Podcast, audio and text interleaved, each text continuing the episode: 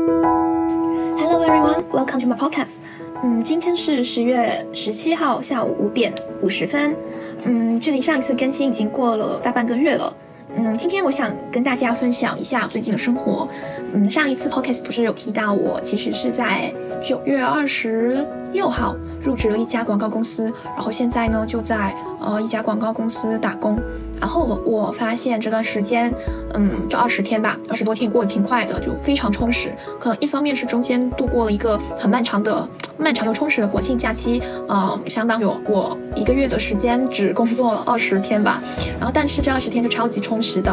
然后我我就想跟大家分享一下我自己的近况。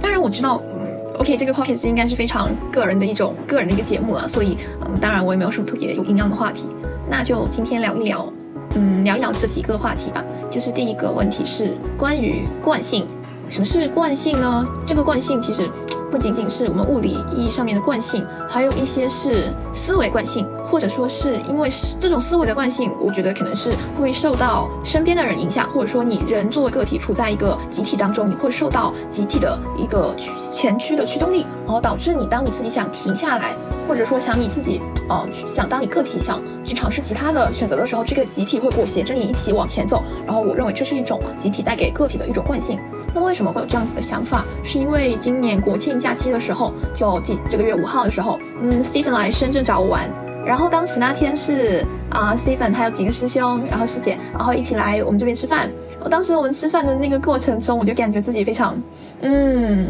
大家知道，就是师兄师姐嘛，现在其实都是呃一起吃饭的师兄师姐，他们都已经是在嗯在工作了，然后他们都是在教初中或者是高中的历史。所以他们吃饭的过程中，我整个感觉就像我来到了备课会议现场。基本上他们吃饭从头到尾一直在讨论该怎么上课啊，怎么备课啊，然后怎么管学生啊，学校里面的学生出了什么事情啊，然后学校的哪个区又发不出工资啦，然后哪一课又要怎么怎么上啦，然后什么这个学生家长又怎么怎么样啦，然后他们又遇到什么什么乱七八糟的事情了，然后但然后我就感觉全程我一句话都插不进去，然后我就会发现哦。真的就是那种感觉，就是当我已经决定转行，并且就是确确实实的，嗯，已经转行了之后呢，然后我就发现，原来我的人脉圈还基本上就是停留在，嗯，就是停留在教育界或者教育这一块，然后导致我，我跟我的好朋友们出来吃饭的时候，话题还是和这个离不开这个关系，然后所以呢，我就记得当时就是聊着聊着，我就说，OK，你 stop，我说请，不要再把这个日常的这个聊天把它开成，啊，就是这种日常的 social，把它弄成备课会议了，然后就 OK，然后他们就问我，他说，哎，那要不小莫你分享一下，分享一下你最近的。这个工作是怎么样的吧？然后就讲了讲，然后讲了讲，然后他们就听嘛。因为其实我也是刚刚呃刚刚进这个公司，然后接触内容其实都蛮新的。然后就嗯跟大家分享一下我自己啊，就进了这个广告公司做了一些工作，然后讲了一下这个广告公司是怎么样呃运营的。然后嗯，然后突然就其中一个师兄就说了一句话，他说其实呃我发现我们很多人其实都意识到了自己或许不是适合做老师，或者不适合干这一行的，但是真正能够跳出去，或者说真正能够。呃，跳离这个圈子的人真的非常少。你能够跳出去，其实也是一种很 很值得，嗯，很不一样，或者说很很难得的呃的一个案例吧。然后我当时就想了想，哎，为什么会这样？然后我我就一直在想，其实会，其实有的时候我不知道其他学校和其他专业会不会，呃，会不会有这样子的嗯顾虑？因为像之前我就知道，像我们读师范的嘛，读师范它很多就呃就是有点偏向技能性的一种。嗯，专业导向，所以我我基本上百分之九十的同学，或者就是剩下的百分之十，可能是还在读研究生，然后剩下那些同学基本上全部的或多或少都进入到了教育行业。嗯，有一些是去了机构做做老师，也有一，但是大部分还是去了就是体制内考编定的老师当当老师。所以呢。我就会发现，在我们这种专业性特别强的学校，大家都是有一种受到其他人的影响吗？还是怎么样的？就是我会发现，在我读书的时候，有一个最最最让我不能接受的一个现象，就是感觉大家都是没有什么目的，就是没有那种特别个人的目的，就感觉就是怎么形容呢？就举个例子好了。就是在我上学的时候，大家知道，就是一般是十月份会考教师资格证，然后你就会发现，在考教师资格证的前一段时间，图书馆永远是爆满的，就你会看到基本上图书馆一大半的人都在备考教师资格证。但是至于我不知道这些人里面，他备考教师资格证的人有多少个人是，嗯，真真正正他确定自己我一定要当老师，或者说我我非当老师不可。但是就是感觉到了大三，呃，大家就是会一窝蜂的挤向图书馆，然后去考这个教师资格证。然后当十月底考完教师资格证之后，图书馆瞬间就没有人了，就是那些座位就原本很拥挤的图书馆就开始就只有零零星星几个人。然后我又觉得，呃，怎么会这样子？然后包括像十二月份大家考四六级，就那种扎堆性的去考试。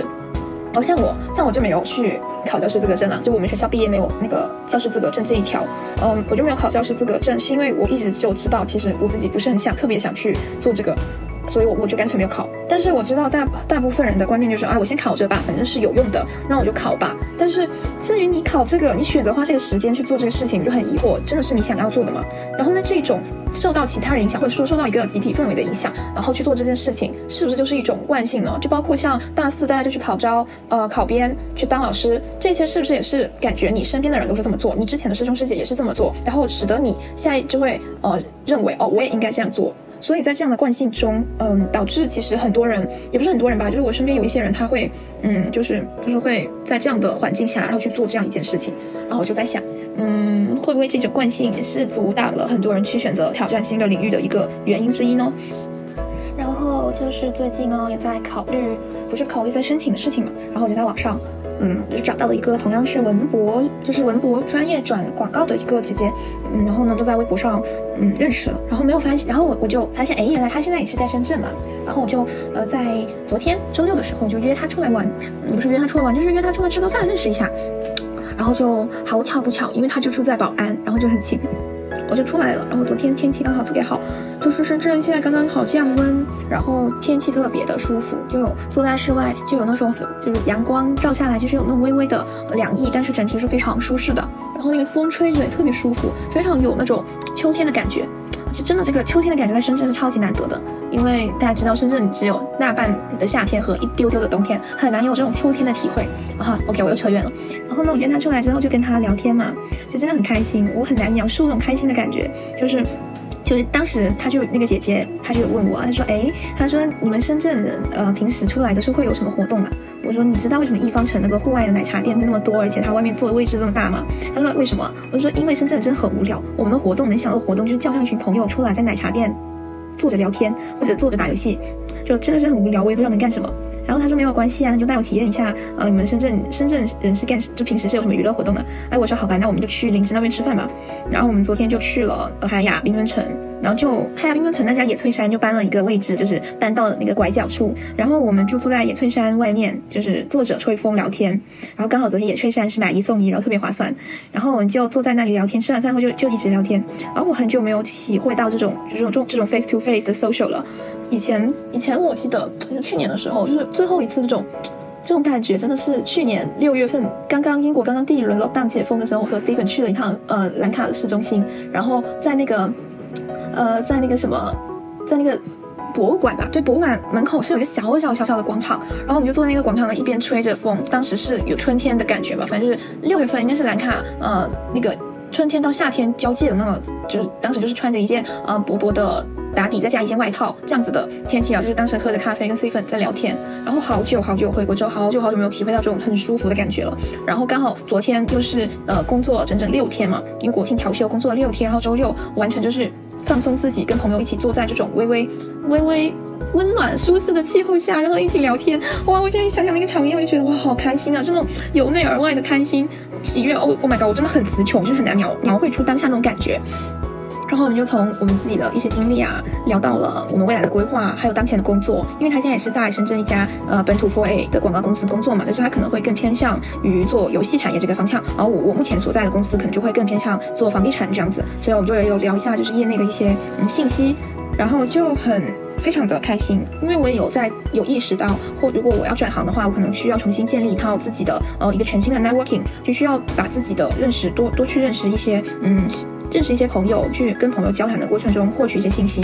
然后呢，我觉得很开心，就是昨天那个姐姐她有，嗯，她有跟我聊到两个我觉得非常有意思，想分享给大家的话题。就是她觉得我的信息检索能力很强，就是一方面是，嗯，她有听我之前的一期 podcast 嘛，然后我也跟她讲了一些我自己的经历。然后她对我的总结就是，她觉得，嗯，我的信息检索能力很强。但是实际上我发现，嗯，一开始我也非常接受我同伴就是同辈人的这样一个。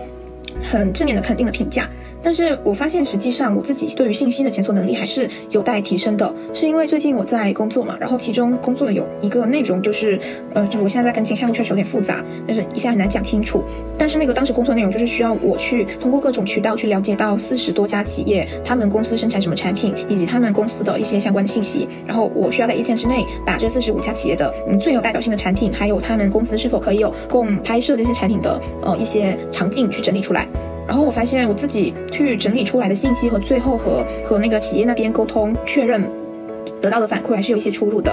然后当时我们不是还去采场嘛，就是需要去每个企业里面去看一看。然后当时跟我一起去的是呃有一位就是经验比较丰富的姐姐，然后确实是可能比我在进进入职场要更加就有比我。经验要多好多年，他有非常丰富的经验，然后他也是第一次接触到这个企业，就可能只是开车到当地，然后他用手机找一查，然后他很快呢就能捕捉到这个企业他他的各种生产的那种东西啊，然后他他从事的领域啊。因为在我自己搜集那个企业的信息的时候，我发现有最大的一个问题就是，虽然我能找到对应的信息，但是我自己没有办法理解，因为比如说有些产业它是生，就有些企业它是生产什么什么电网啊，还有什么乱七八糟的东西，就对我来说，我日常生活中是完全接触不到的。但是呃，当我去了解这个企业的信息的时候，我自己呃去读这段信息，然后并且进行理解，然后并整合的这个过程，就后面两步我是没有办法做到的。然后我就有在反省，就虽然大家都有在嗯说到可能我在信息的获取能力上面是比较强的，但是我会意识到和那些经验有丰非常丰富经验的嗯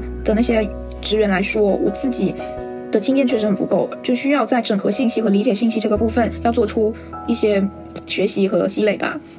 然后这个就是其中一个事情。然后那天聊天的时候也有在跟那个姐姐有说到。然后第二个事情就是我意识到我自己更偏向于经验主义。就我跟那个姐姐在聊到，就是说，呃，我说我其实发现我自己在做广告这一行之后，我会发现，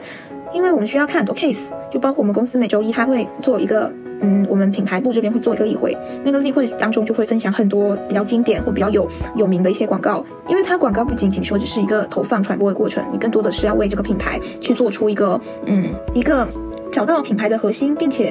去包装它，那就非常需要你一种那种非常 creative 的思维。然后我会发现，其实我自己学习这个过程是非常经验主义或者说实用主义的，就是我很难说真正从纯文本的东西中获取某些知识，反而更适合我的方式是需要用一些非常 practical 的那种案例，然后去学习这些案例，然后再同时去进行理论性的辅助。在我想明白这事情之后呢，我也意识到为什么之前呃我学历史的时候会那么的。也不说痛苦，就是要比别人花费更多的精力，然后读到的文本也并没有别人能够理解的那么深刻。所以我意识到，或许我自己个人的一个学习方式，与我之前所选的专业和我现在选的专业，其实也是有关系的。那我现在或许我在做广告或者做这个传播相关的东西的话，会更适合我自己个人呃一直以来的学习习惯。当然了，还有呃，除了这些事情之外，我自己还想明白了一点，就是很快我在实习这一个月中，我最快的转变就是我的一些思维会摆脱原本的一些学生思维，因为之前一直都是在学校里面，我们很多侧重的是学到的一些理论，包括像历史研究的一些理论也好，还是我们做老师的时候学到一些教学理论也好，但是这些并不能在实际的职场中帮助我们解决任何问题。当然不是说这种学术的思维是不好的，或者是没有用的，当然不是。但是我认为我们需要理解的一个点就是我们个。人与这个社会的关系，或者说我们个人与这个公司的关系，更多的是等价交换。我在学校里面学到的东西，是能够就是丰富我自身的这种技能也好，知识也好，它其实是我们呃进行与社会等价交换的一个一个筹码，或者说是一个嗯。一个工具，我们在应聘的时候需要展现给企业的，更或者说展现给一个更抽象概念。我说，我们当从这个校园里走出来进入社会的时候，我们要给社会展现出来的，并不是说我们掌握多少的学术理论，或者说掌握多少知识，更多的你去思考问题，在面试的过程中、应聘的过程中，你要展现的是我能够创造什么价值，我能够利用我已有的知识来去呃创造什么价值，而不是去 show off 自己到底有多多少的知识。所以，在我想明白这一点之后，我就会意识到，哦，其实我在呃之前找工作的过程中，有一些然后有一些想法，都还是比较的学生思维，就是包括当对方问我，就我想想到了，我当时在面试一家呃一家时尚产品类的外企的时候，对方有问我为什么学习某个语言的时候，我跟他讲的其实是。跟他讲的其实是那个，呃，我之前做一些学术经历，或者说我之前做历史研究的时候，就是接触到了这个。但是我会发现，其实这个问题实际上是在问你，你会这个语言能够做出什么样的贡献，或者说你这个所谓的技能能够。给予我们什么样的帮助。我觉得其实当我想明白这个问题之后，我也能够理解为什么当时对方是拒绝了我的，没有给我下 offer 的。嗯。所以我觉得，其实这一个月的这大半个月的实习经历，其实还是成长蛮多的。而且我也发现，确确实实我我挺喜欢这份工作的。就是一一方面是我现在在接一个非常大的一个项目，就是真的是那种，就是我也不知道是不是真的很信任我，还是因为真的公司太忙了，没有办法抽到那么多人手。然后当时我问主管，也是就是带我的那个呃带我的那个主管，然后我就问他，我说我们现在在做这个项目，其实能够能够赚多少钱？能给公司赚多少钱？就是当时是开玩笑嘛。然后他就。非常巧妙的回复了我，他说：“如果你年底能够转正的话，你就是做做这个项目是可以让你拿到一个年终奖的产品的。”